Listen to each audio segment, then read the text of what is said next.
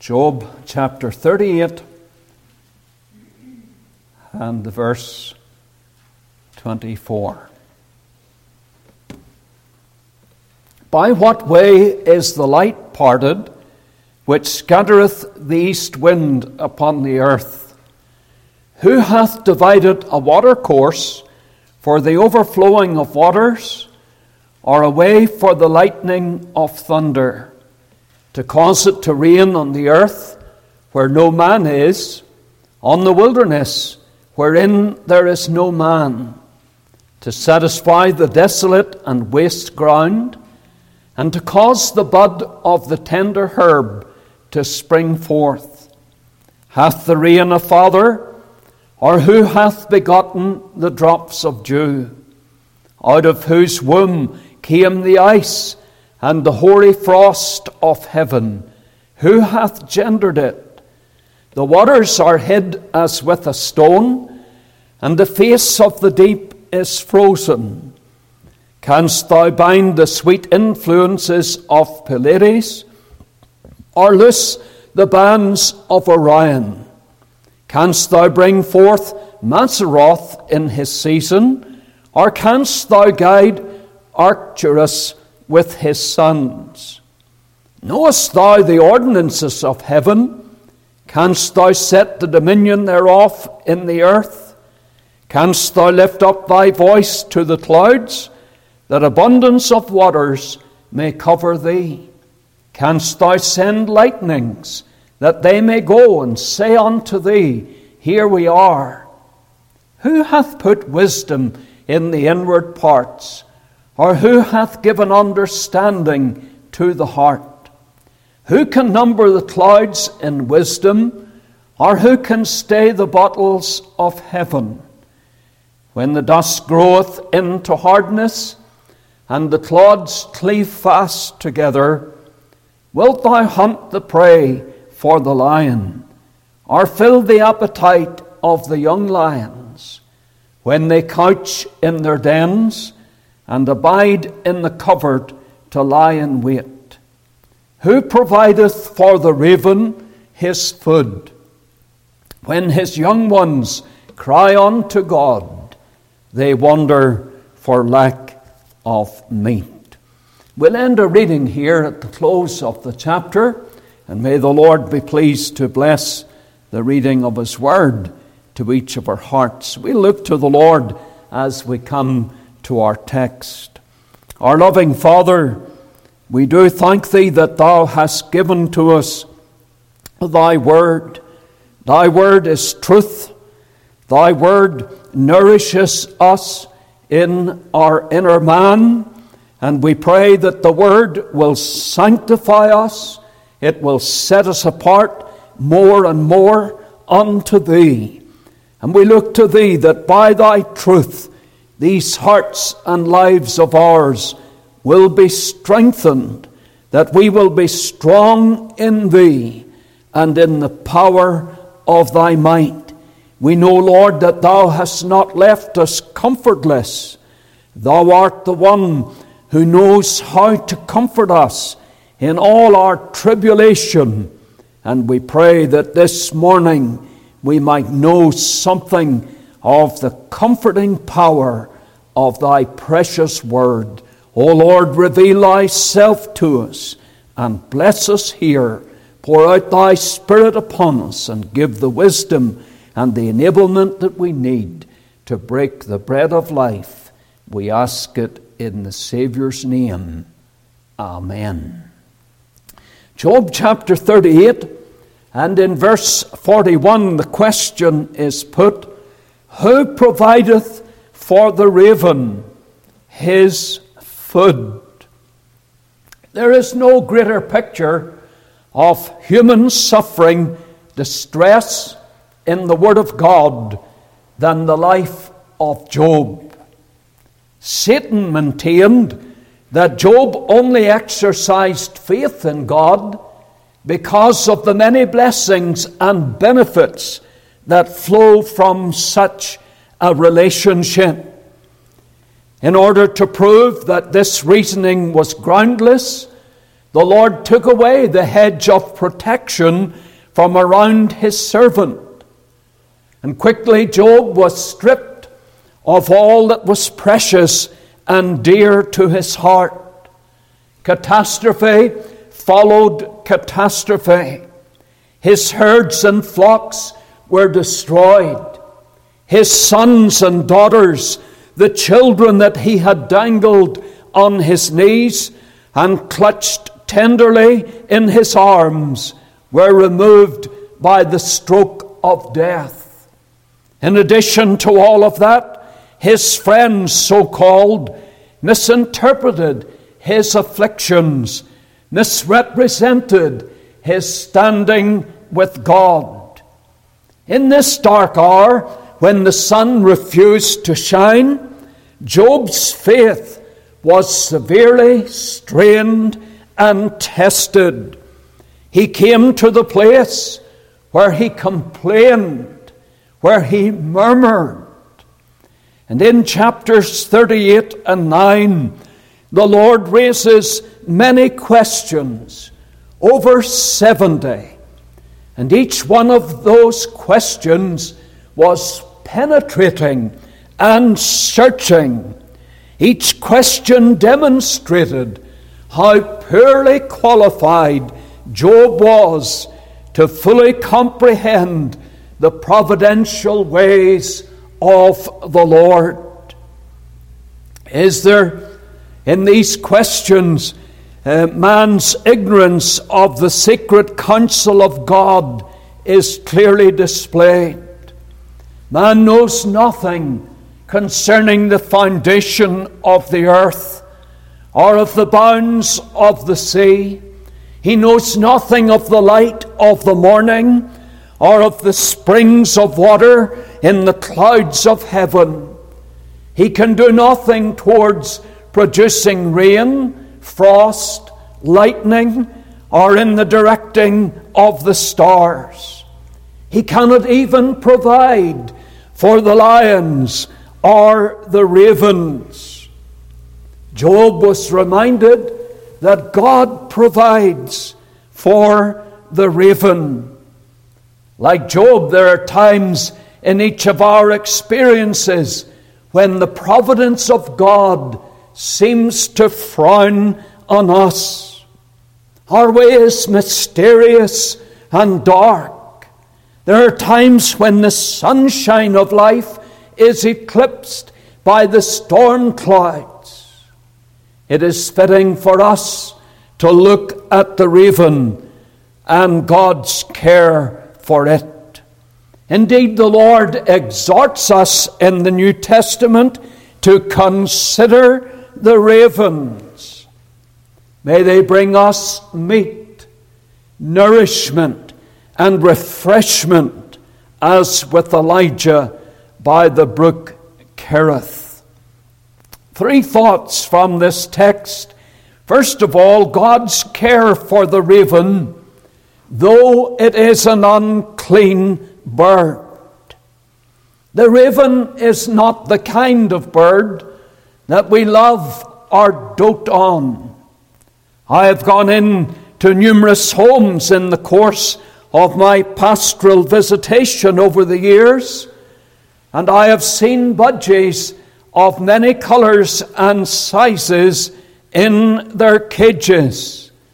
But I have yet to see a raven, a crow, in such a place of affection and admiration.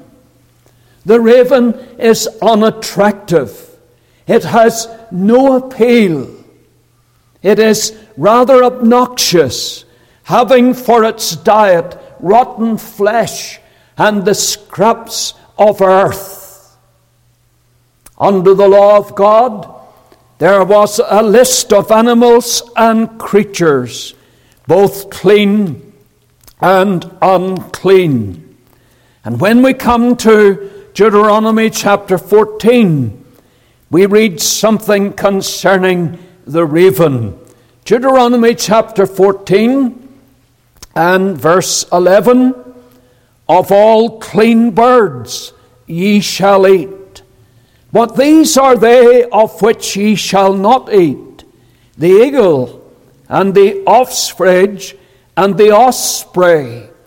And verse 14, and every raven after his kind. Oh, this is a telling statement about the raven. They are unclean, an abomination. The wonderful truth, however, is that God thinks on them for good. The ravens, they are the recipients of God's care, of His mercy and provision. There's a representation in this bird of mankind. David asked, What is man that thou art mindful of him, or the Son of Man that thou visitest him? Man, he is as a worm, he is as a grasshopper, he is made of the dust of the ground. In Ulster in the 1920s, we had a notable evangelist who came to America too on a number of times and had wonderful gospel campaigns here in this nation. W.P. Nicholson was his name, and he said, There is no room for pride in the heart of man, for God only made two things out of the dust of the ground man and big Egyptian fleas. So we have nothing to be proud about. Saul, he pursued David. He hunted him down at En Gedi, much to David's amazement. David was really astounded that, that Saul should have focused on him he has this to say in 1 Samuel chapter 26. 1 Samuel chapter 26 and verse 20. Now therefore, let not my blood fall to the earth before the face of the Lord. For the king of Israel, Saul, is come out to seek a flea. Here's how David saw himself just as a flea, utterly beneath the attention of the King of Israel. And all of us this day have to smite our breast in acknowledgement of our unworthiness before the King of Kings.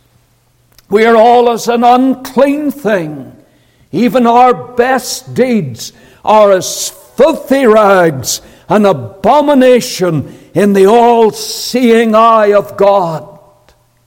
Man is defiled in thought, word, and deed. We see ourselves as in a mirror in Isaiah chapter 1, verses 5 and 6. The whole head is sick, the whole heart faint from the sole of the foot even unto the head, there is no soundness, wounds and bruises and putrefying sores.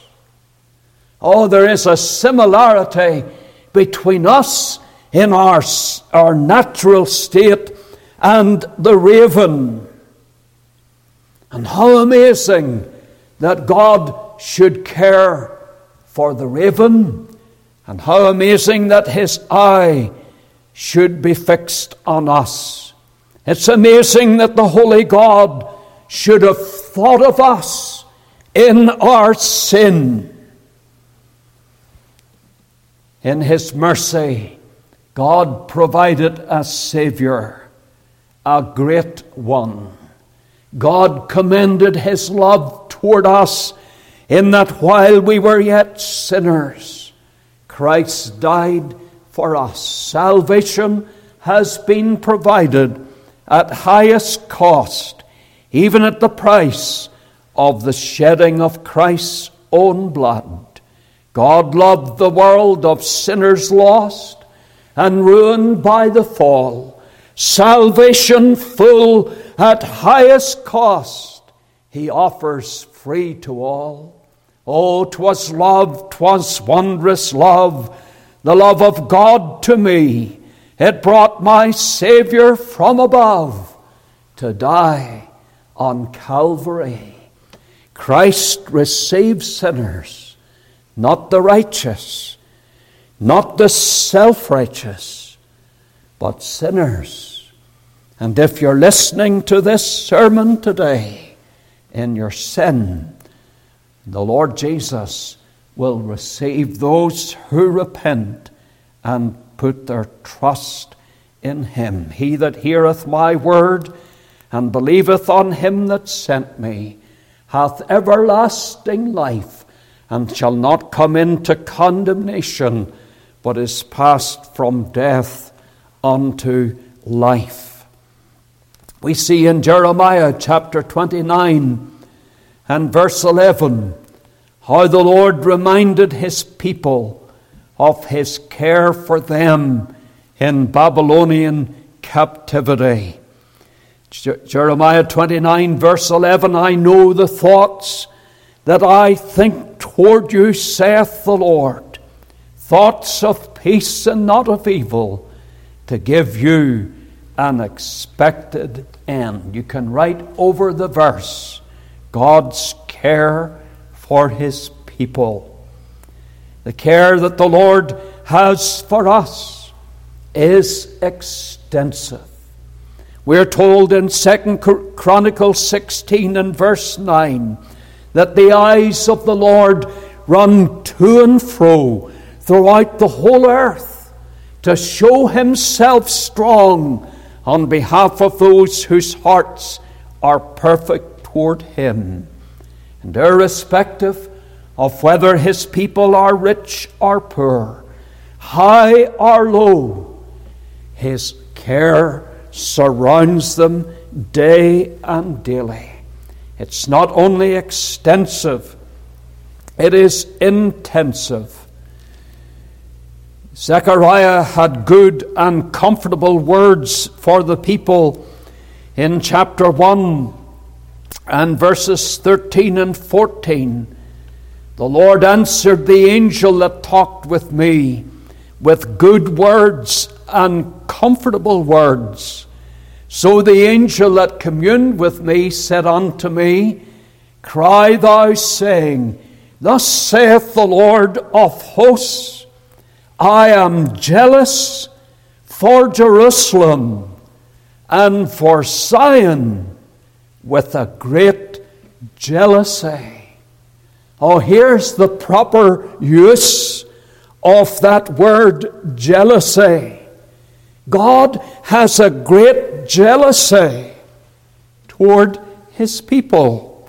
The word, as it is used here, it means to burn, to glow with red hot emotion.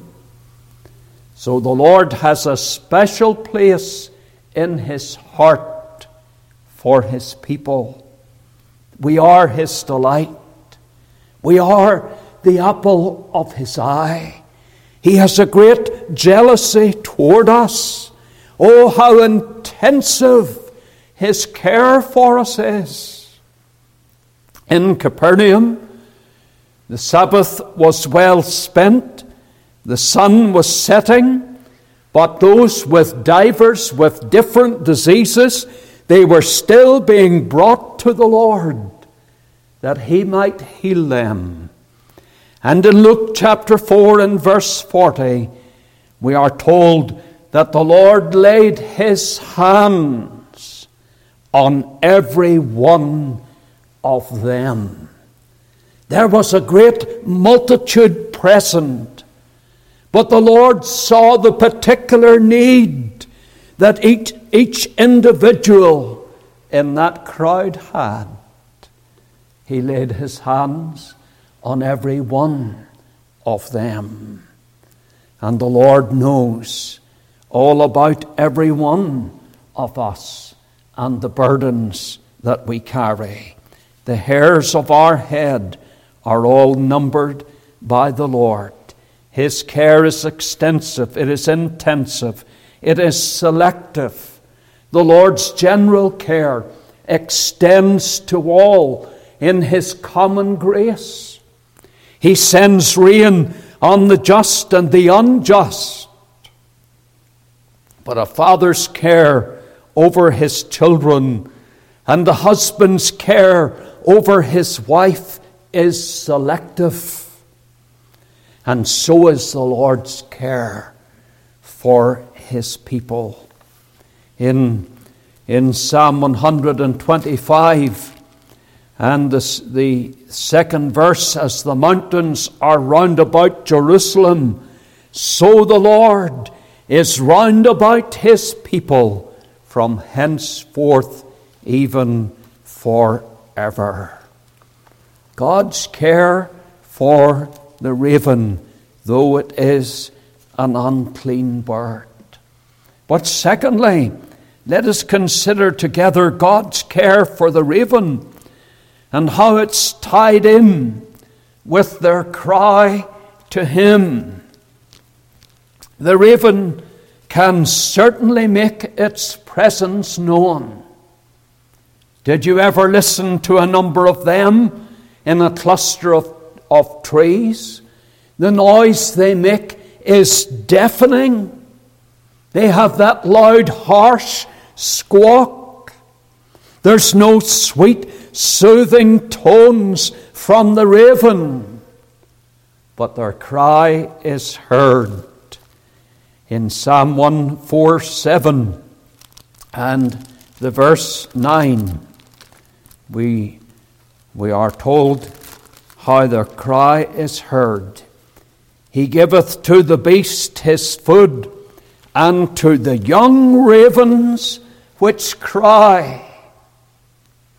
No one else will feed them. The farmer, because of the havoc they create among the crops and the livestock, the farmer will train the barrel of his gun toward the crow.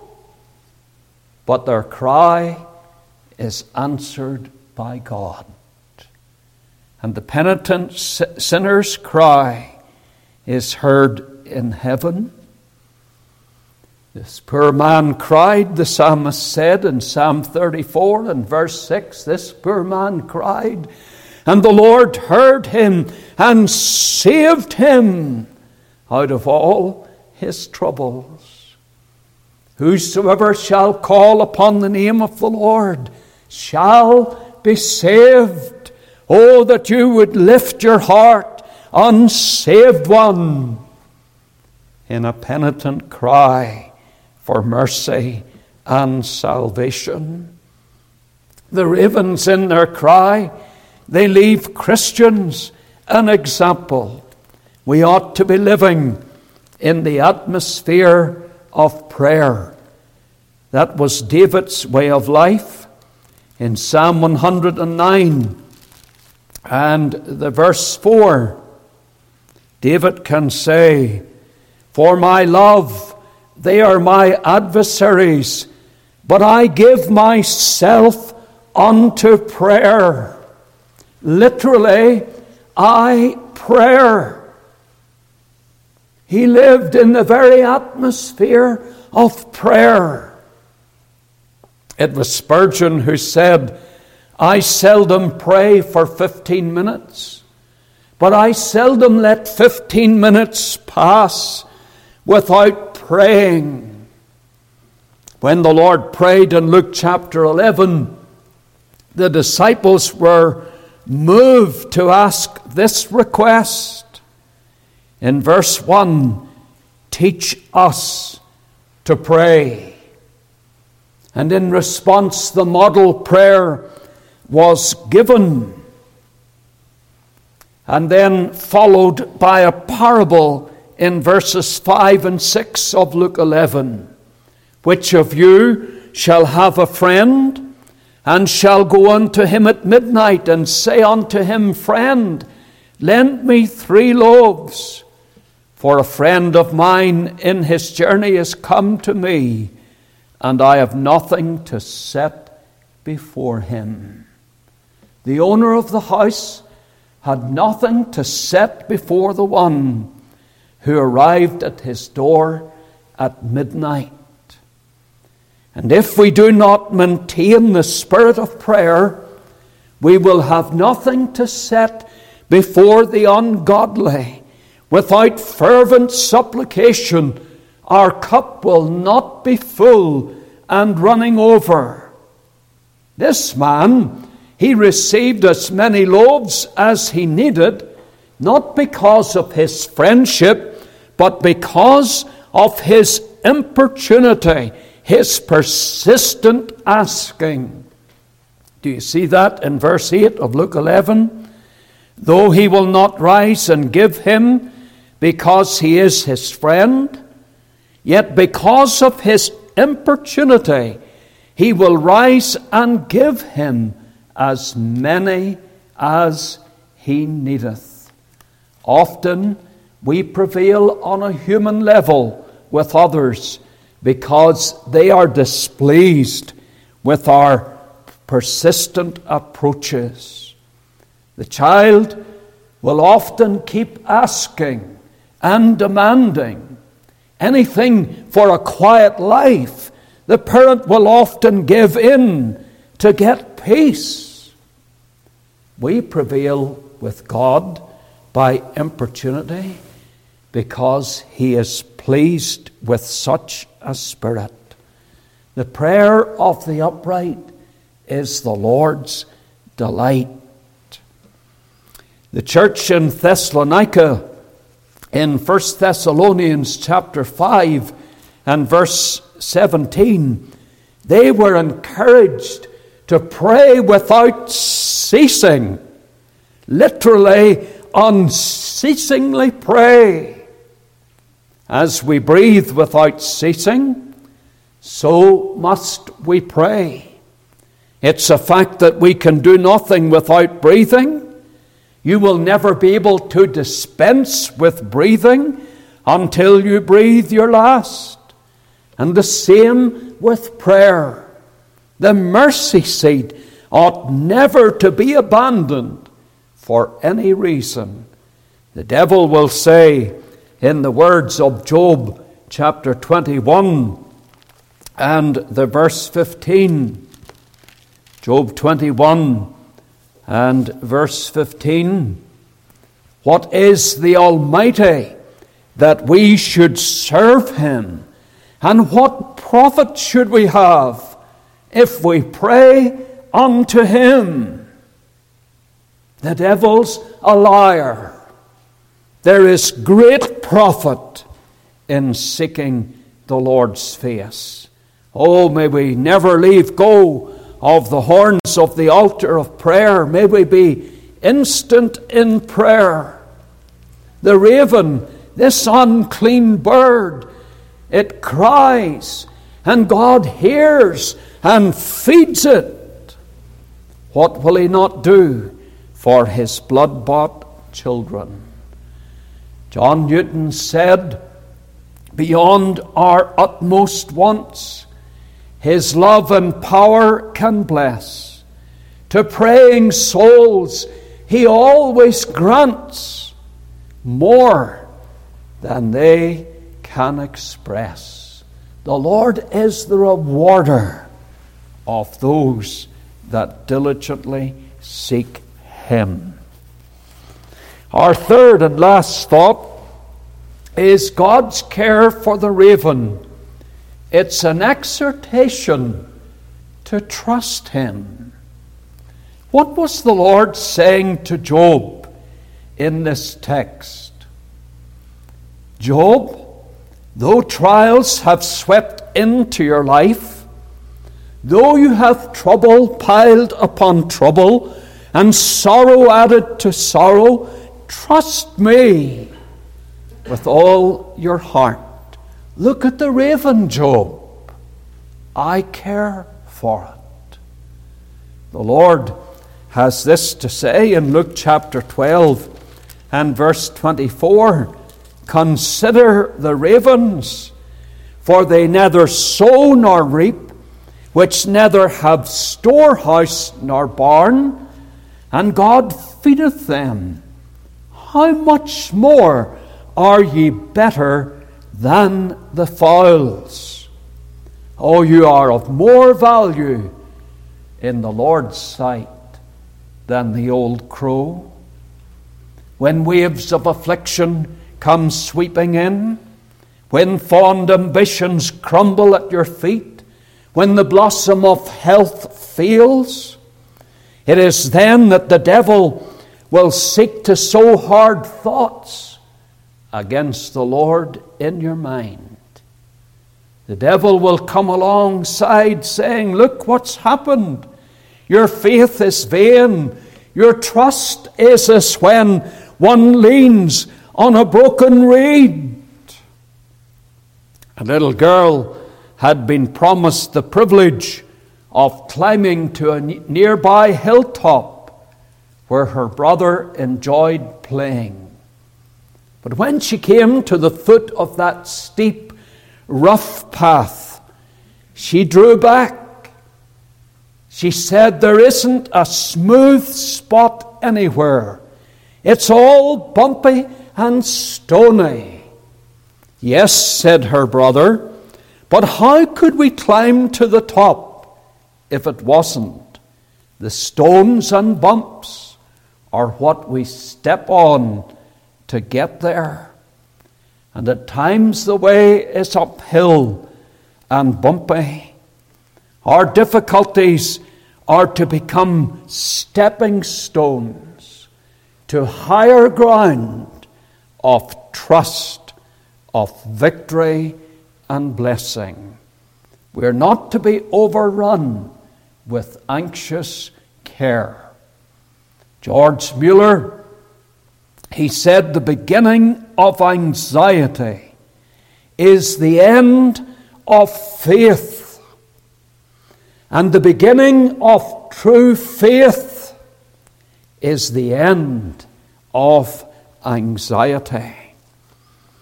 We have had read to us Philippians chapter 4 and the sixth verse. Here's what it says Be careful for nothing, but in everything, by prayer and supplication, with thanksgiving, let your requests be made known unto God. I recently read a comment on this verse, and it goes, When in a fix, remember Philippians 4 and verse 6. Be careful for nothing, but in everything, by prayer and supplication, with thanksgiving, let your requests be made known unto God. Remember that the raven, though unclean and uncomely, yet in the Old Testament and in the New, the Lord's eyes are upon it. The Lord loves you more than he does the ravens. You're one of his jewels. You're a diadem in his hand. You're precious in his sight. You're his Hephzibah. His delight is in you. And we know that all things work together to good, for good to them that love God, to them who are the called according to his purpose. Oh, may we say with Job, Though he slay me, yet will I trust him. May you and I be like the psalmist when it says in Psalm 112 and verse 7 his heart is fixed, trusting in the Lord. May we trust him every day of our lives whether the day be sunny or dreary. May we trust the one who provides for the old crow, for the raven. He feeds it, he hears its cry. May the Lord encourage our hearts through his word this morning. Let us unite our hearts together in prayer. Our gracious, loving Father, how we thank Thee for Thy provision for us. We do know that Thy paths drop fatness, and Thou dost lead Thy people along by green pastures and still waters. We know that Jacob, at the end of his long life, could speak of Thee as the God who had fed him all the days of his life. O Lord, help us to trust Thee. Help us, Lord, to lean on Thee. Thou art not only the God of the hilltops, Thou art also the God of the valleys. And in the dark valley experiences of this life, we need fear no ill for thou, our shepherd, will be with us still. O Lord, increase our faith. Help us not to lose sight of Thee amid all that comes against us in this pilgrim journey. Help us, Lord, to keep our hand in Thine. And we know that Thy love, that great love wherewith Thou hast loved us, will never let us go. Thou art the Father of our mercies and the God of our comfort, the unfailing Jehovah. Lord, take us and draw us nearer, still nearer to Thee. And as we come around Thy table, oh, we pray that Thou wilt reveal Thyself, Lord, in all the wonder and glory of the work of thy cross. Lord, shut out our eyes to mundane things and open our eyes wide to behold thee and not another around thy table. We ask it in the Saviour's name. Amen. Amen.